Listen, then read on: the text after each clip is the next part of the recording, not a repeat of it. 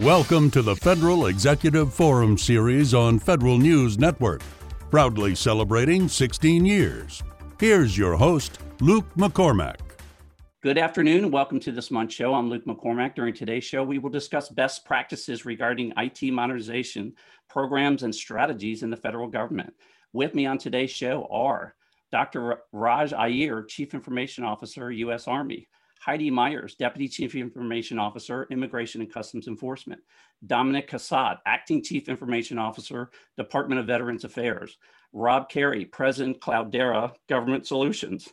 Scott Anderson, Distinguished Architect and CTO at DHS Verizon Federal. And Nicholas Speece, Chief Federal Technologist at Snowflake. Well, I'm happy to report that the IT modernization conversation is no longer about should I modernize, when should I modernize, can I afford to modernize? Frankly, we can't afford not to modernize, and I think we've seen a lot of reasons for that. It's more about how do I modernize and how do I modernize efficiently and effectively, and how do I make sure that uh, I'm doing that aligning to enabling that very important mission that we're all supporting. Interestingly enough, we have three panel members here with uh, new roles.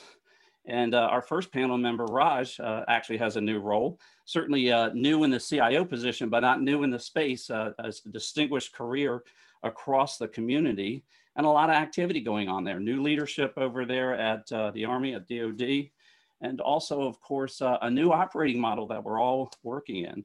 Raj, how are we doing over there? Give us a state of the state on IT modernization at U.S. Army.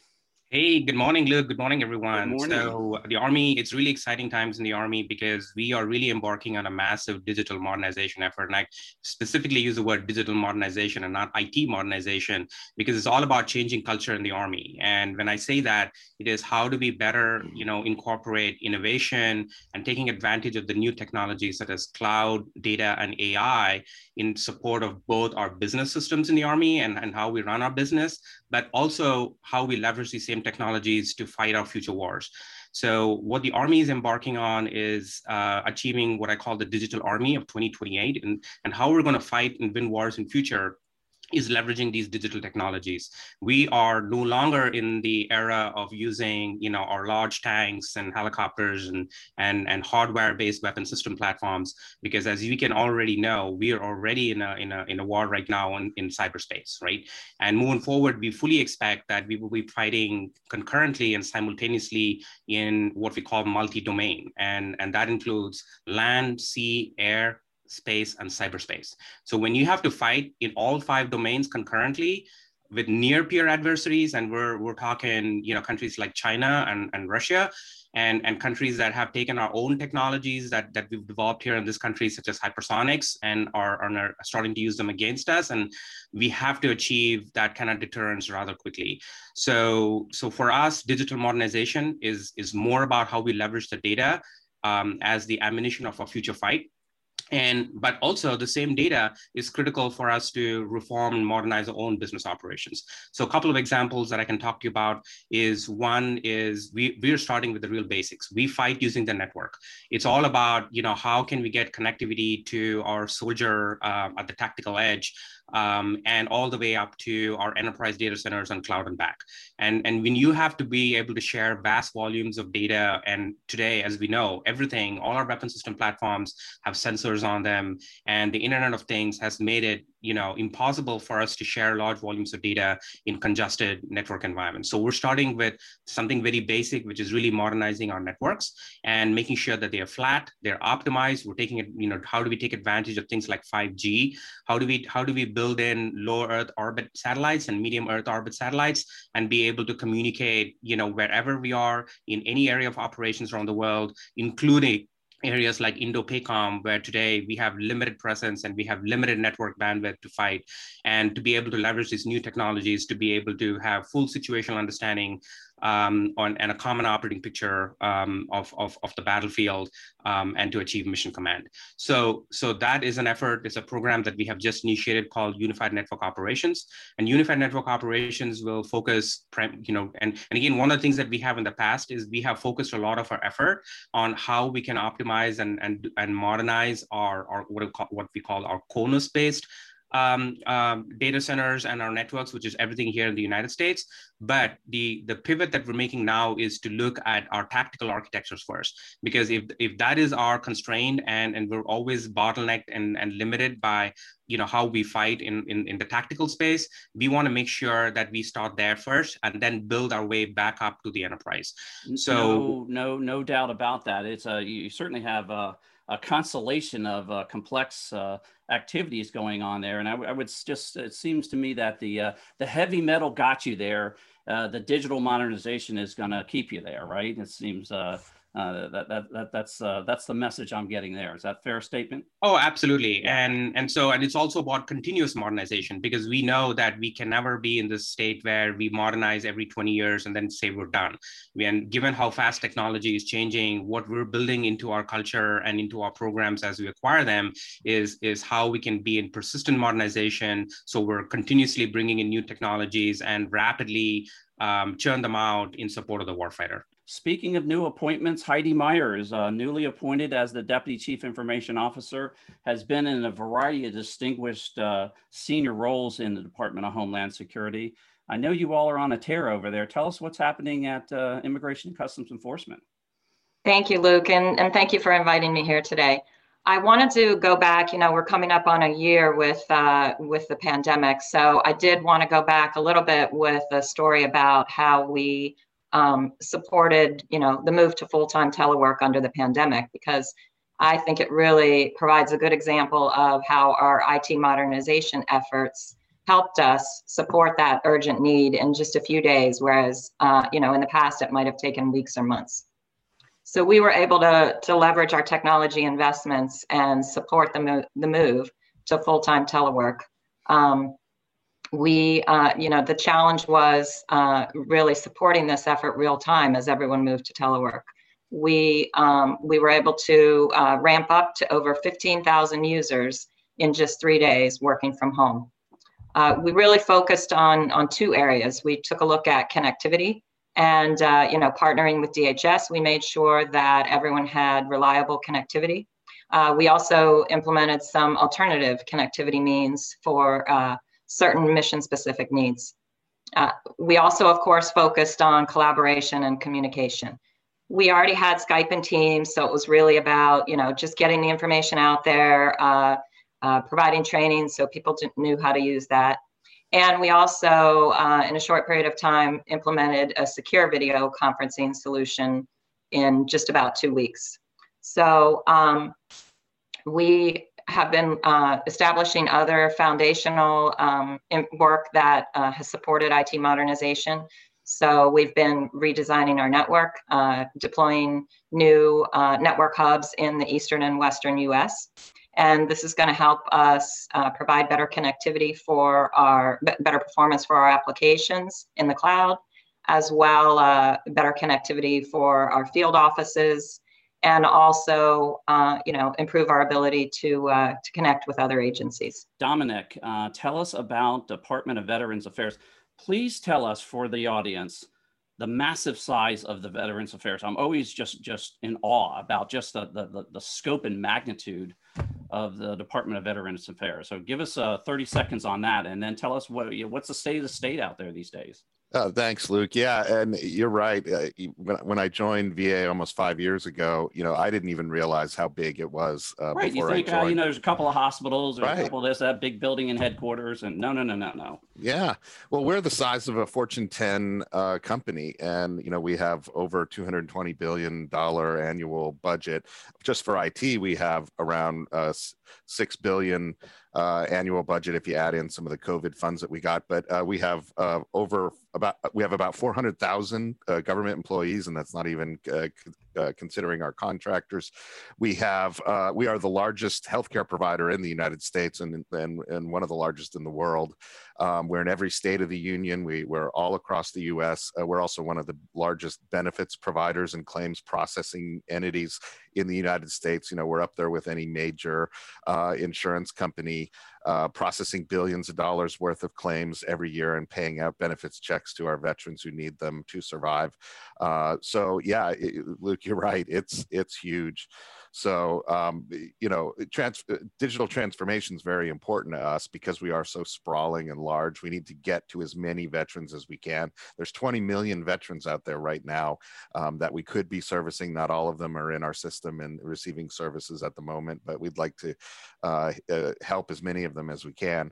So, as you can imagine, with 20 million possible constituents out there, you really got to rely on IT uh, and a digital transformation to reach as many of those as you can and, and be, have, a, have it as a force multiplier. So um, we've been focusing on a digital transformation for the VA over the past couple of years. Uh, we're focusing in five areas, customer service to our veterans, uh, IT modernization through updated software and infrastructure, strategic sourcing is the third. Are we buying smartly and using our buying power? The mm-hmm. fourth is investing in our IT workforce. Uh, our people uh, who, who support IT in the field are our most important asset. And then finally, achieving a seamless and secure interoperability. Our systems in this sprawling, huge network need to interoperate seamlessly. And we have intense security concerns in terms of our veterans' private information and private health information. So that's what we've been focused on and we've made some uh, strides in terms of modernization over the past couple of years. We've certainly done a lot of upgrades to our um, backbone and things like our bandwidth and our telecommunications, uh, which certainly helped us during COVID. Um, we, have also in, increased and modernized our, our, our end user device footprint. We oh, during the course of just the last year, we've purchased almost a quarter of a million laptops to upgrade laptops out in the field, uh, more than 100,000 cell phones, uh, because we're really relying on uh, mobile technologies to support telehealth. Uh, we've also uh, moved into the cloud pretty significantly and, and built out our cloud platforms um, so that we have scalability and a lot more options uh, when things like COVID or natural disasters happen. We can scale to meet the need and scale to the need of meeting telehealth uh, for our veterans. Um, and then, not to mention, we're embarked. We've embarked on one of the largest electronic health record modernization uh, programs in the history of healthcare ever. Um, we, you know, we're using a, a 30 to 40 year old homegrown uh, health record system that has worked very well for us. Don't get me wrong, but it's time to modernize to a more a commercial uh, solution so that we can provide cutting edge care. So, yeah, big uh, enterprise and a lot going on at VA. Rob Carey, let's talk about Cloudera. And uh, first of all, uh, uh, uh congratulations on your new appointment. And uh, tell us a little bit. What one? Uh, glad to see you in, in, in that space. Rob's got a very distinguished, lengthy, comprehensive background across the community, including a lot of time in federal service. give us 30 seconds on what Cloudera is first for the audience, and then also let's talk about sort of what you see going on over there these days.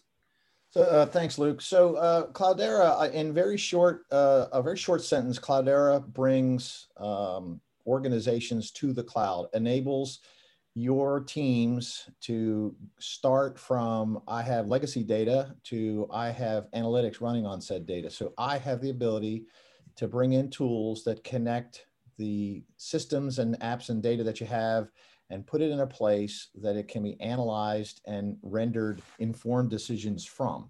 So uh, a reason I came here was it's an age old problem. Madame and I work together at DoD CIO and the amount of data that DoD produces, you can't even fathom the level of data. And so decision makers in the E-ring are trying to render informed decisions based upon what? Upon that data that is very difficult to pinpoint, get, use when you want it.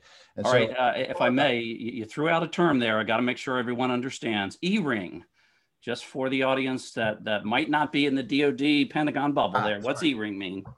So the E-ring is that outer ring of the Pentagon. People have windows that look out. Uh, and that's actually where the Secretary of Defense, Secretary of the Army, Air Force, uh, Navy sit.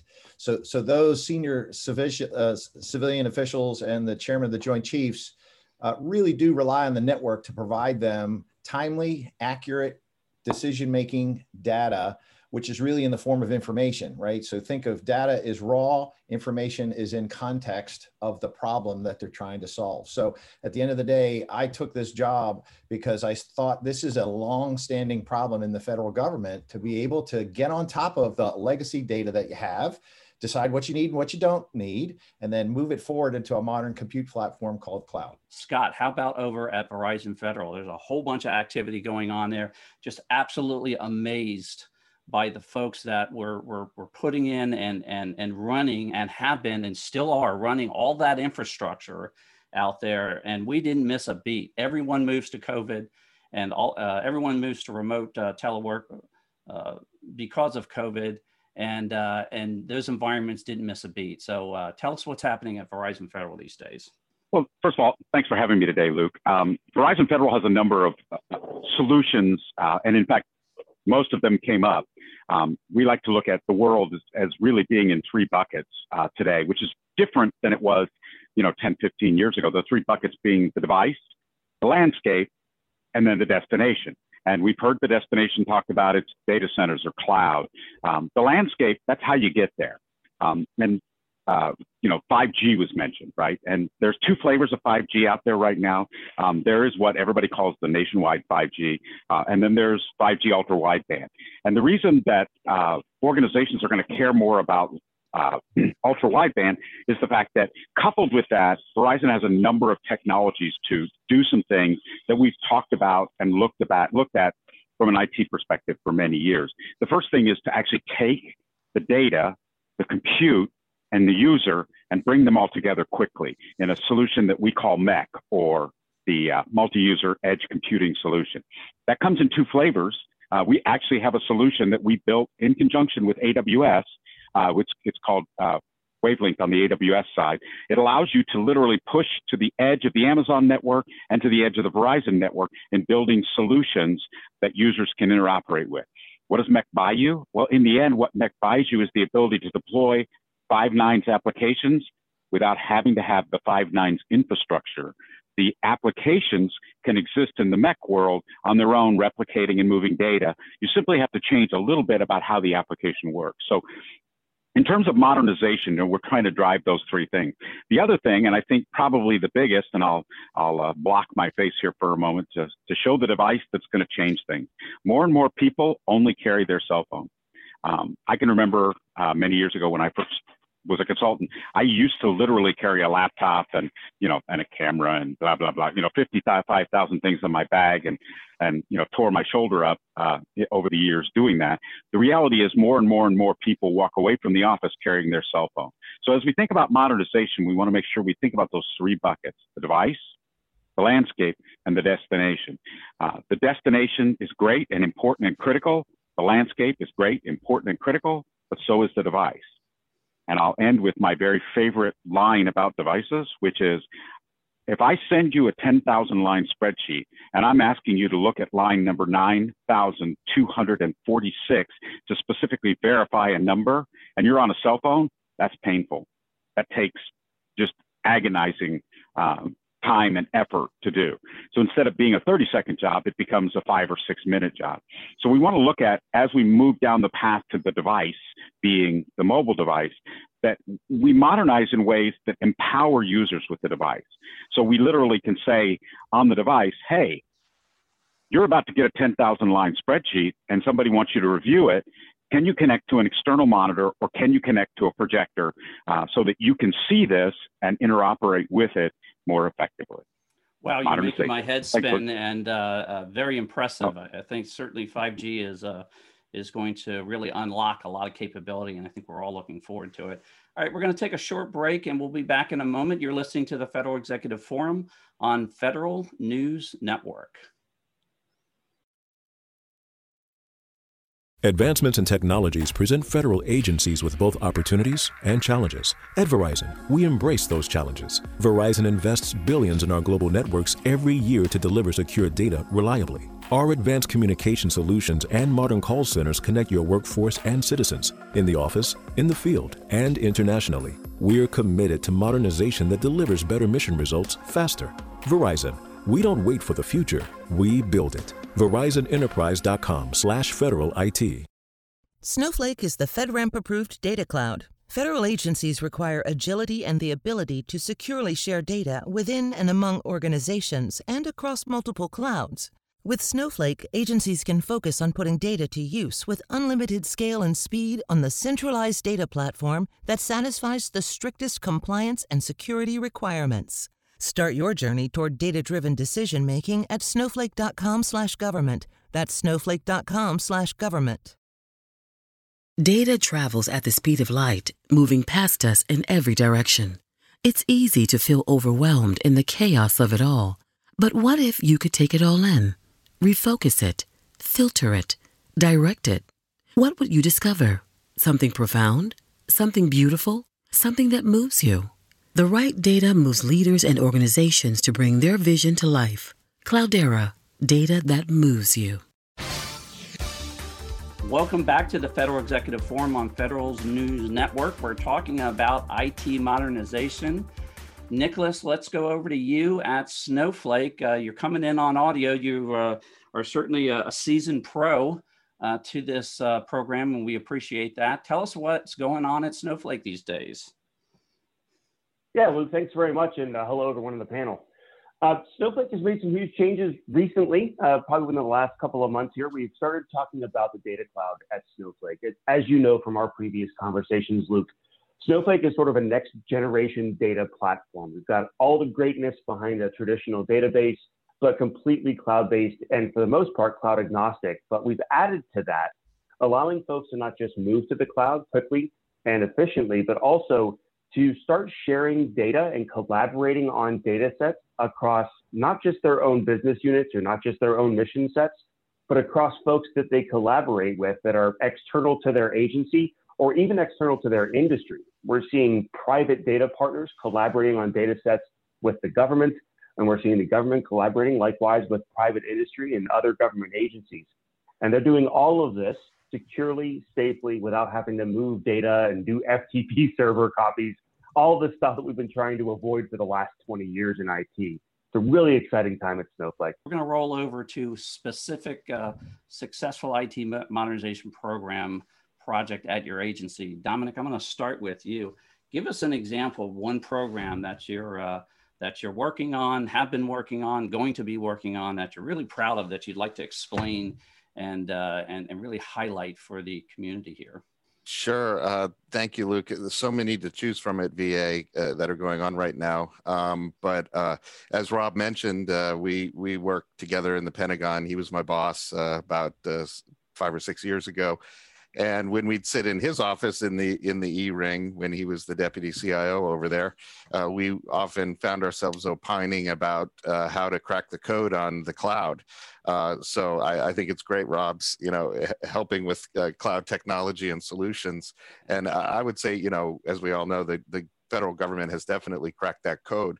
So I'll talk a little bit about uh, VA's move to the cloud. You know, luckily we set up our, our enterprise cloud platforms um, a couple of years ago, and we've been migrating applications and, and some of our backbone networking support services into the cloud.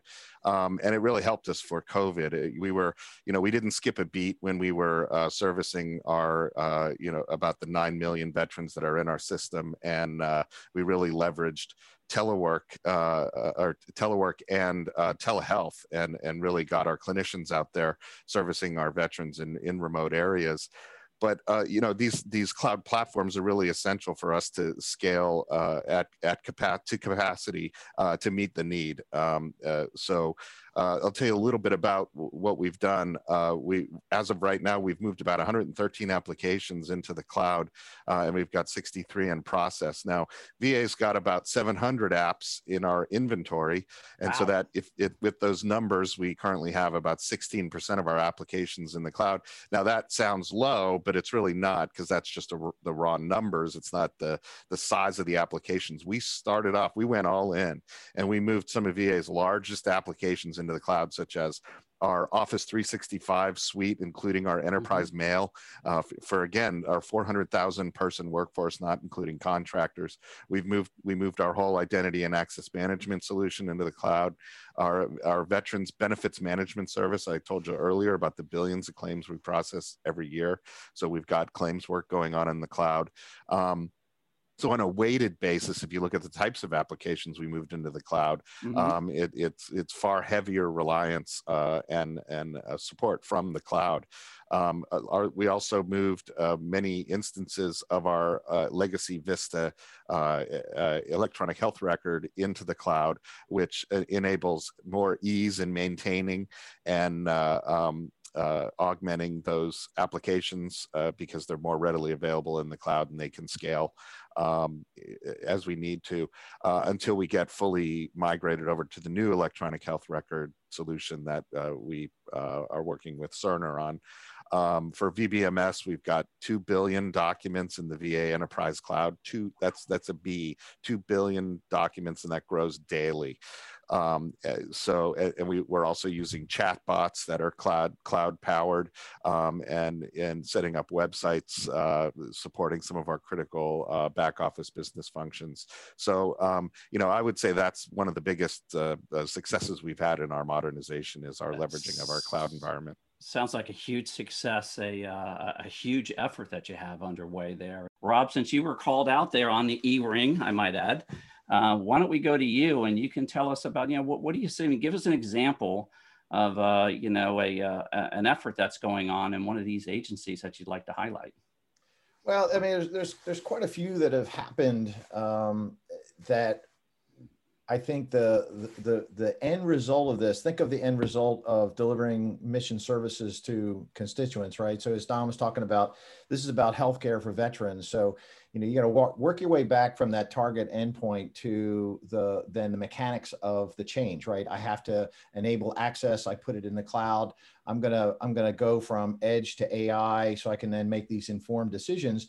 But uh, for example. Um, recently, uh, I'll go back into my Navy days before I met Dom. Uh, the, the Navy has moved their SAP solutions, right, the four biggest ERPs in the world, into the cloud. Why? Very expensive operation to maintain it in a legacy on-prem network, right? Again, uh, of a scale that is unimaginable to most organizations, uh, moving billions of dollars through that system. Right. And so the, the opportunities that presented themselves were really to enable access, to enable security, to enable analytics on this information that they had, and then to obviously run the business of the Department of the Navy much more efficiently than they had in the past. Um, we are working right now with uh, Postal Service, for example, on moving them to the cloud, moving certain mm-hmm. applications and data into the cloud for them and then moving their systems or moving their uh, framework that we've provided for them into another a modern framework that we have uh, called CDP, uh, that enables them to go even faster and more efficiently as they deal with their future. Postal Service being another massive, massive organization massive that organization. Uh, the scope and, and scale there is just incredible. a commodity, right? It's it's uh, yeah. realizing back end office systems are the things that help keep them delivering their mail on time. Absolutely. Uh, Heidi, how about if we jump up to you? Give us an example. I know there's a whole bunch of different activities that have been going on over there at ICE. Give us an example of one particular program that you'd like to highlight. Uh, yes, thank you. Uh, I think like Dom, I'm going to talk uh, about our cloud presence at mm-hmm. ICE. Mm-hmm. you know, we started in the commercial cloud, uh, established ICE's presence in the, the Gov cloud, and migrated all of our applications there we are fully in the cloud and have been for over a year now. Uh, our investigative case management system was uh, DHS's first FISMA High system in the cloud. And uh, we were first of the, the uh, DHS major components to move all of our systems, over 150 systems, and uh, dispositioned over 850 pieces of hardware. The cloud has really allowed us to scale more quickly um, and we're able to take advantage of you know the state of the art technologies that are there uh, and continue to improve there. We have established our development pipeline there, and uh, you know doing sec DevOps in the cloud. Um, but uh, we're also focused on data analytics. Uh, Rob talked a little bit about uh, data analytics, and um, we've been partnering with our um, Homeland Security Investigations group uh, in their innovation lab to establish uh, a data analytics environment that um, allows analysts to quickly analyze large amounts of data. We're also setting up uh, a, a, more dynamic data environment that allows uh, data scientists to uh, quickly ingest data on the fly and, um, and perform analytics uh, in, in a more dynamic environment. Um, we are using the cloud just for more pilot projects mm-hmm. Uh, that has, uh, you know, since we can um, spin up servers pretty quickly, Right. We're able to, you know, run pilots, uh, test out a product's capability, test out the interoperability, and this also really helps us justify funding for new projects if we can, you know, demonstrate tangible benefits uh, in advance. Scott, let's talk about uh, an example at Verizon. What's going on there in regards to uh, uh, a specific program that you'd like to highlight uh, across any part of the federal market? Or quite frankly, the uh, private sector market? Well, I, I, first of all, again, thank you. A uh, couple of things. I mean, let's start off with the easy button. Uh, a lot of organizations uh, in, oh, I don't know, say last March, uh, had a significant change in their world.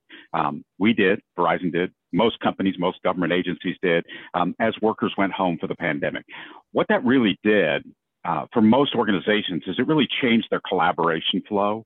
Um, now all of a sudden workers are connecting to the office via VPN, then connecting to a cloud-based collaboration service, and then back to the to uh, the network, and then back out, you know, via the cable modem or the FiOS or whatever other connection you want to have.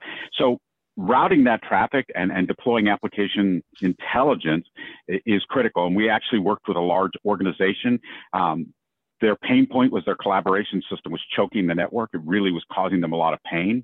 Uh, what we did is we actually helped them using software defined networking uh, to create an on the fly reroutable network so that as critical information began to flow through the network via the collaboration infrastructure, uh, we were able uh, to support that. We were able to empower the organization uh, without stepping all over the network. Uh, and that's another piece of the puzzle as we go forward and head down this path of modernization. Um, and so, you know, we've got this this IP we've built now. How can we help you, you know, reroute your collaboration platform? But that actually also applies to virtually any other application an organization may have, um, because there are a number of ways uh, that that the organization can better utilize the network as a solution. Um, I remember probably about a year ago, right as the uh, the work from home uh, reality started, you know, we were looking at uh, a customer's uh, data flow um, they had literally about 85% of the organization had moved from on-premise uh, collaboration to cloud collaboration. Um, and in that process, um, they realized that they had actually flipped their network flow. Um, they adopted and embraced uh, a VoIP solution, and suddenly the voice over IP traffic was on their network. Uh, and that's why Verizon began to offer what we call SIP trunking. Well, actually, we've offered it for a long time, uh, but it allows us to take that voice traffic, that VoIP traffic, and put it on our network, the Verizon network, versus your network. Uh, so instead of taking all that additional traffic, uh, we help companies uh, recreate their networks by taking their VoIP traffic, putting it on the Verizon network, and reducing that load on their network. That's a right. couple of examples of right, ways modernization right. work. Hundred percent. As that work, you know, flow, that work pattern changes, the uh, the workflow changes right and into a, a, different type of dynamic. And quite frankly that happened almost instantaneously across the planet earth. I mean when you think about it, it it's it's absolutely incredible. Raj how about over at us army? You talked about gave us the top line on several different activities that are going on. Why don't you grab one of those or some another one and, and, and give us an example of an activity that you have going on over there that you'd like to highlight for us yeah, no, absolutely. So, you know, I'll take one that's really soldier facing, right? Because at the end of the day, there you go. We like that. The army fights with the soldiers. That you know, soldiers are weapon system.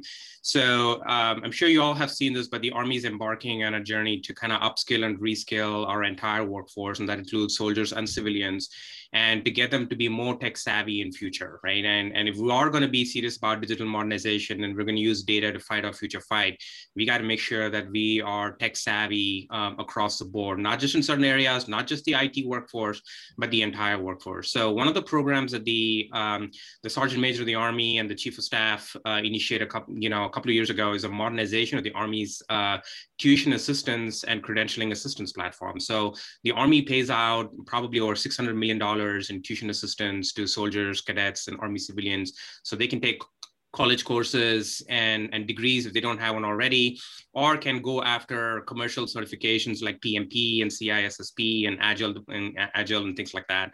And so the Army had a 15-year-old system called Go Army Ed. Uh, it was a highly customized PeopleSoft system that had you know, essentially been kludged together over the years and band-aided and, and running in a mainframe system for many years and really wasn't meeting the purpose uh, and the intent. It had gotten so inflexible and, and really not serving the needs of um, the soldiers. So the Army embarked on a modernization platform that essentially rebuilt a new system from scratch in, in just under a year. Uh, and if you compare the sophistication of the technology that went into it and the capabilities compared to legacy, way more capabilities, you know, and delivered in far less time and a fraction of the COTS, right? And and that is only possible by leveraging, you know, things like cloud native architectures, uh, leveraging platforms. So even though these were customized processes, we did not want to make sure we didn't we want to make sure we weren't customizing a cost product. So we went with a platform, a low code, no code platform approach to implementation. Um, but we also took a human centered design approach, right? That is all about digital modernization. Is how do you make sure it's human centered and putting the soldier first, right? So it wasn't policy and and regulations that, that drove the requirements for the system we brought real users in on the very first day and sat with them to understand how they would use the system, how they were using, you know, their mobile devices and apps to access it, and how easy could we make it for them. And everything else had to be transparent to the user. And so we went from a system that had 150 videos and probably 300 plus user manuals uh, teaching how, users how to use to one that is so intuitive today that just like any other app on the app store they can go in now and then enroll for college courses and and set up their degree plans and get, get, get approvals all within minutes um, and, and make that happen so easily for them.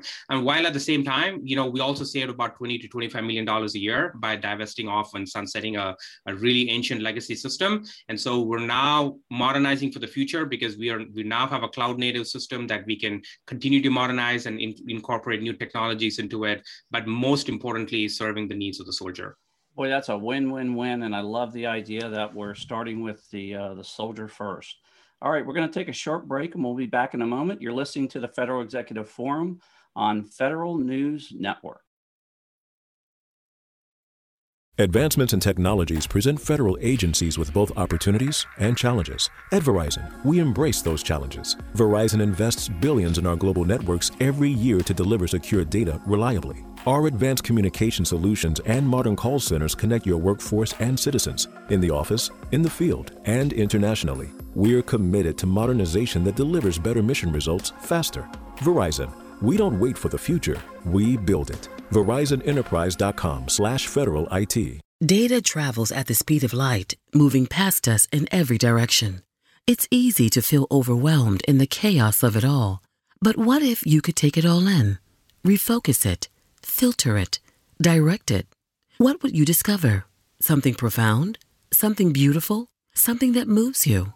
The right data moves leaders and organizations to bring their vision to life. Cloudera, data that moves you. Snowflake is the FedRAMP approved data cloud. Federal agencies require agility and the ability to securely share data within and among organizations and across multiple clouds. With Snowflake, agencies can focus on putting data to use with unlimited scale and speed on the centralized data platform that satisfies the strictest compliance and security requirements. Start your journey toward data-driven decision making at snowflake.com/government. That's snowflake.com/government. Welcome back to the Federal Executive Forum on Federal News Network. We're talking about IT modernization, and I was asking the uh, the guest about a specific program they'd like to highlight. Nicholas, let me uh, throw it over to you at Snowflake. Yeah, thanks, Luke. Um, you know, the one that's kind of closest to my heart, Snowflake's got a lot of great IT modernization stories, but probably the, the one I like the most at the moment are advances we're making in healthcare. And it's not just customer facing healthcare or patient facing healthcare, it's also on general US healthcare. Uh, for example, COVID 19 uh, has been a, a, huge area where Snowflake has done everything that we can to contribute to research and development of the vaccines But most importantly, we've, we've been working with the state of California to be their COVID 19 dashboard provider. Mm. All the data that goes into California for their COVID 19 dashboard for the governor, uh, for the individual regions inside of the state, and also for private citizens. Um, and our efforts there have been so successful. California posted their COVID data uh, onto our data marketplace, which is like an app store for data sets, uh, so that private citizens and researchers can access that data. It's all anonymized, of course, uh, and very, very safe. But uh, that data was pushed up there so that folks could research that data and look into it. And that's, you know, that's really why I like focusing on solutions like that. I, I go back to what the good doctor said a few minutes ago about uh, taking talent down to the lowest person and how do we get everybody involved in this, talking about making soldiers a little more data focused. Um, we can't get there in IT modernization without modernizing our people as well. It's something that Snowflake sees a lot of, teaching folks how to use those new architectures and the benefits of cloud and not just having uh, somebody else's computer run their software. It's it's a huge thing to consider, uh, and Snowflake has seen a lot of success when we get folks involved at the lower levels because uh, again, it's a it's a database. It doesn't need to be scary. Top priorities. Give me two, Dominic. Department of Veterans Affairs. You got a lot of stuff going on over there. Give me, give me, give us your top two priorities for the year. Yeah, hey, a lot of priorities, but uh, I got I'll focus on uh, one or two. The, the, the secretary, our new secretary Dennis McDonough, one of his top priorities that he mentioned during his uh, testimony on the Hill was fighting the pandemic. Um, and uh, many of you might know VA has what we call a fourth mission, and that is to be the backup healthcare system for the United States um, if our hospitals are overwhelmed. So that that's a big responsibility. So uh, one of our priorities in helping with that is the use of, um, as I mentioned earlier, telehealth. So uh, I'll focus a little bit on leveraging mobile devices. Uh, what we, we've always had the ability to do, or we've had for many years the ability to do telehealth, but there was always this apprehension and resistance on behalf of both the clinicians, the doctors, and the patients to do this remotely. But COVID sort of forced our hand on that. And it really showed the clinicians and the patients the power of telehealth and the ability to leverage mobile devices to provide a really robust and rich uh, interaction uh, between a patient and a care provider. So, uh, you know, as I've mentioned, we've really beefed up our numbers on mobile devices um, and uh, the, the, applications that run on them so that we can um, ha- have this this rich environment. What we'd like to do is uh, pair that with an increase in wearables. Those are the devices that people wear that feed uh, health information right. like um, uh, um, uh, uh, heart rate, information about diabetes care, um, blood pressure, things like that, that we can integrate into this and make it even a more rich, you know, using things things like Apple Watches and these digital scales that are Bluetooth enabled, you know, it'll really give that continuity of care to doctors. And and if I had to mention a, a second one, I'll mention uh, the the leveraging of data. Uh, as was mentioned earlier by uh, uh, Rob and Heidi, you know, there's there's vast treasure troves of data out there in government. So we're going to be focusing on um, uh, things that we can do to really get that data working for our veterans. Heidi, top priority for this year for you all over at uh, Immigration and Customs Enforcement? I would say one of our top priorities is accelerating delivery. So, you know, speed to market is really important for us. We're looking at our processes, our tools, our contracts we want to make sure that our programs understand our capabilities and have an, an efficient intake process for new requirements. We're really setting up a, a center of excellence for um, for platform as a service and uh, you know low code, no code capabilities to ensure that uh, we can give you know applications get them out there quickly, but then also provide customizable support when we when um, users need it. Uh, a, a, recent example was uh, we needed a new tracking mechanism um, for you know some of the new administration's priorities, and we were able to put together a, a form in um, just a few days, and it was ready for production in two weeks.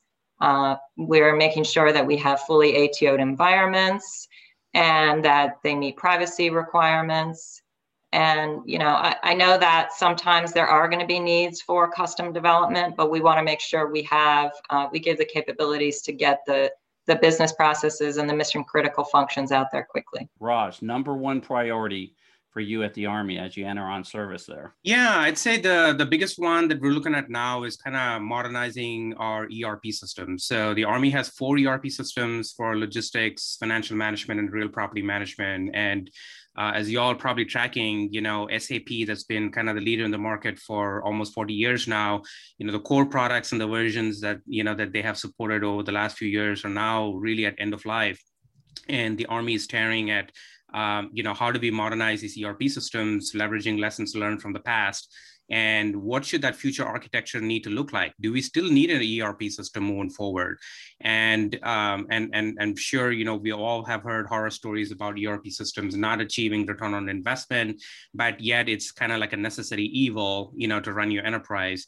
And we are really taking a hard look at you know how do we want to you know we had to redo this all over and which is where we are now. What would that look like? And does it need to include a core erp or should it just be you know a transactional system with microservices and workflows that that run the enterprise.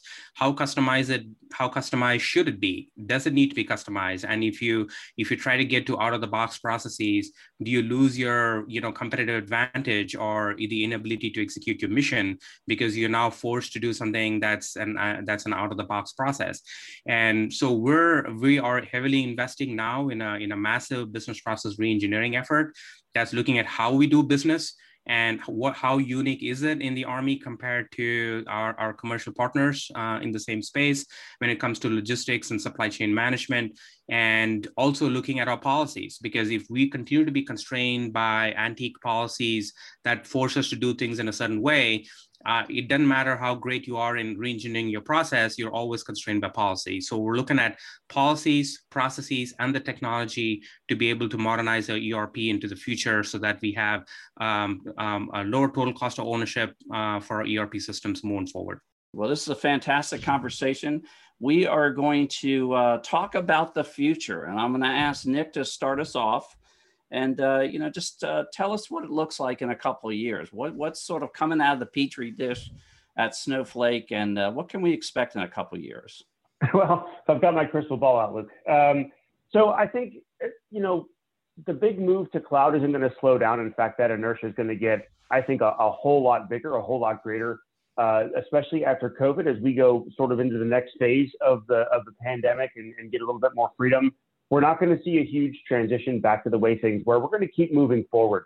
One thing we've seen out of COVID is that agencies and, and uh, between not just local government, but local and federal have become much better about collaboration and data sharing.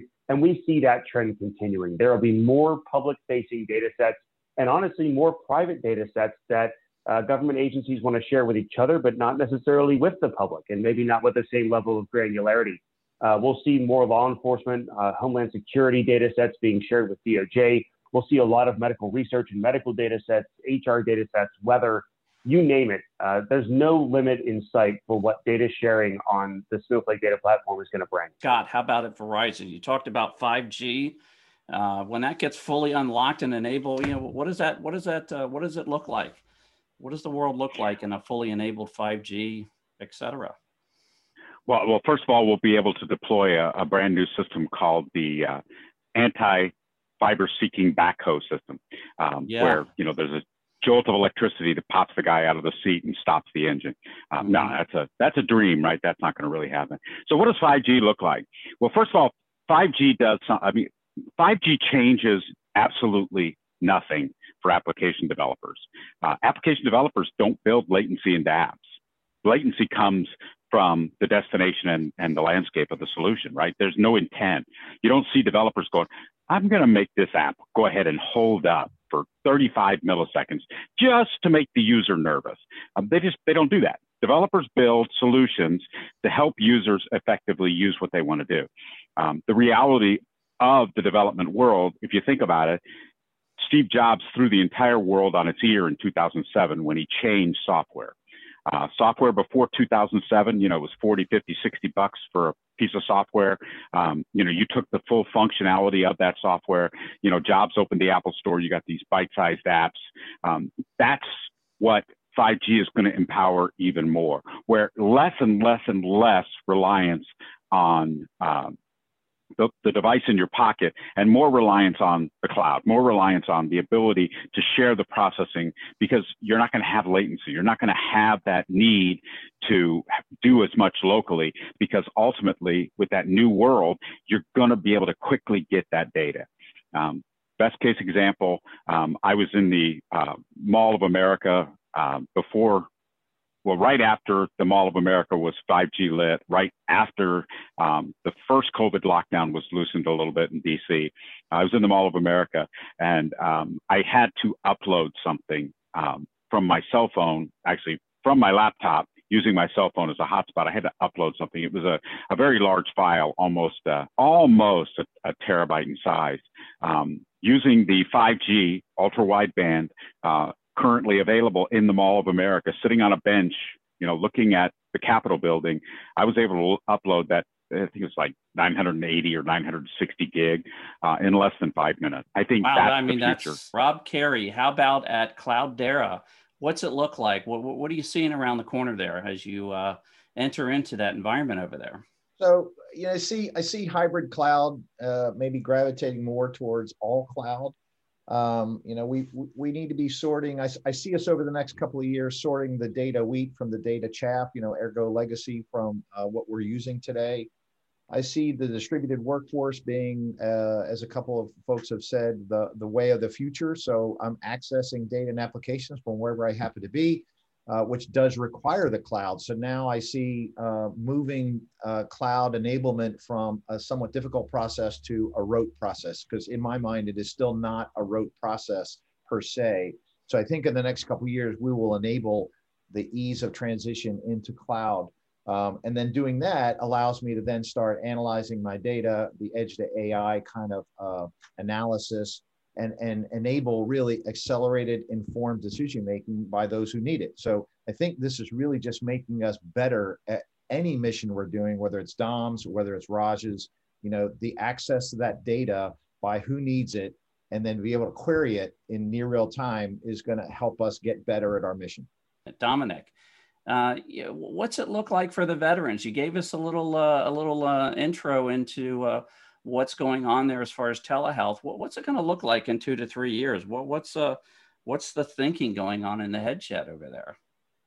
Yeah, so um, you know the, the future is clear for us. The, you know this this digital transformation we all embarked on. This isn't a nice to have kind of thing. It's a need to have. I mean, we've shown for businesses or government services to survive, we need to have a strong digital presence. There's not going to be any going back from the enhanced remote presence we're seeing through all of our organizations where there was apprehension and and a pause before going to telework telehealth telehearings telecounseling, things like that. You know, we're all in. And now that people see the power of it and uh, are getting used to it and like it, uh, you know, there's uh, we not only see us not going back, but we see the demand increasing.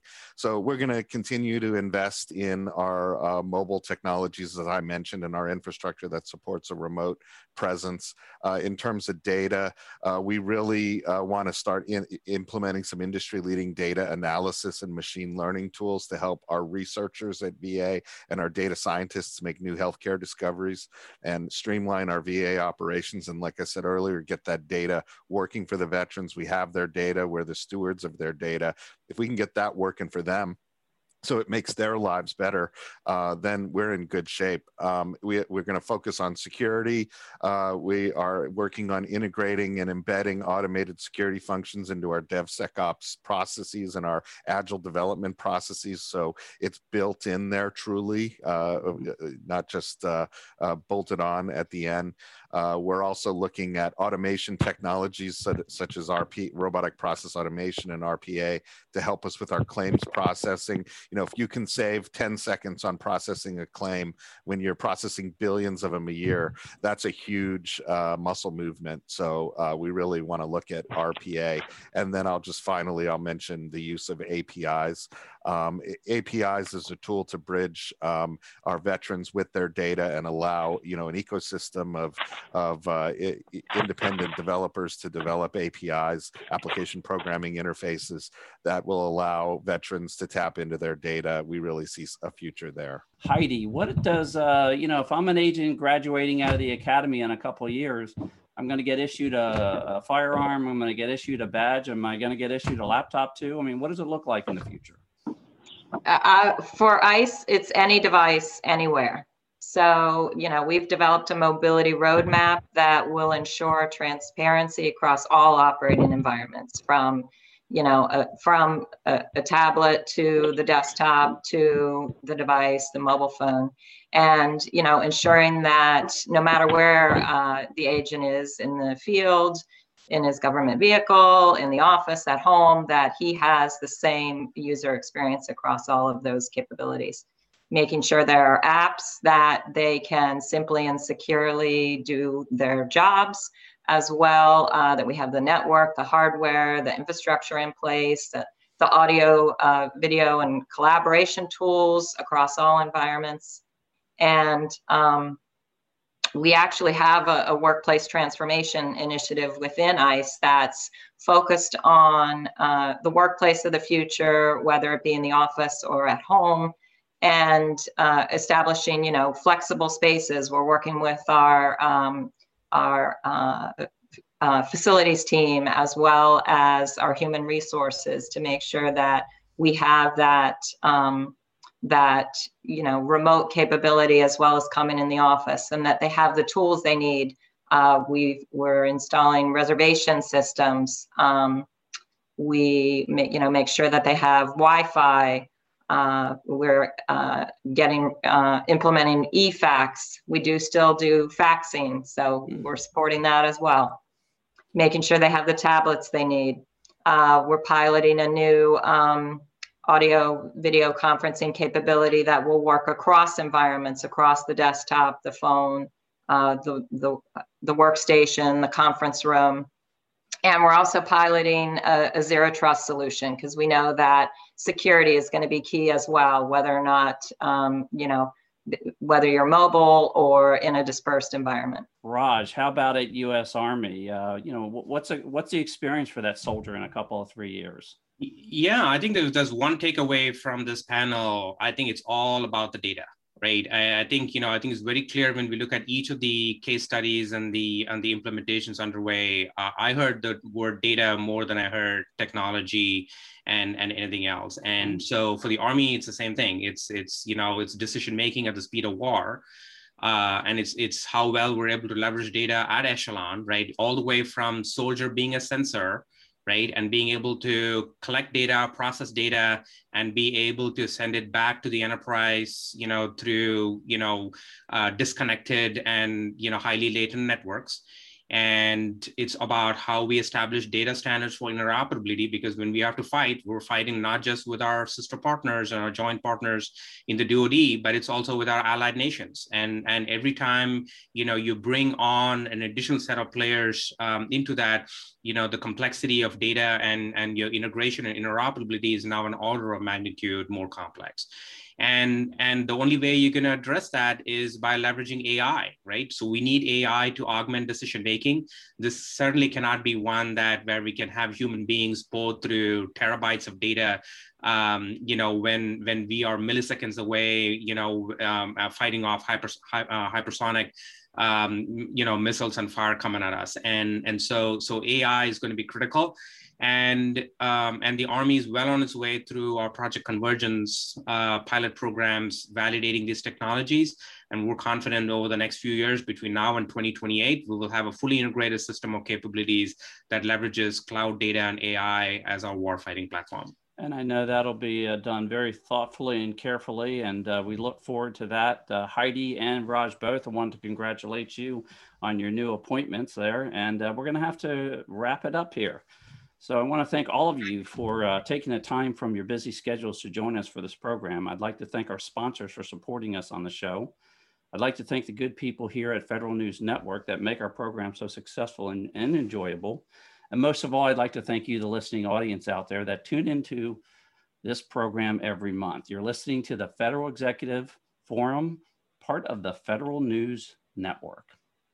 Thank you for listening to the Federal Executive Forum series on Federal News Network. This show was produced by Treza Media Group. If you missed any portion of this show, you can listen to the show in its entirety and on demand at federalnewsnetwork.com.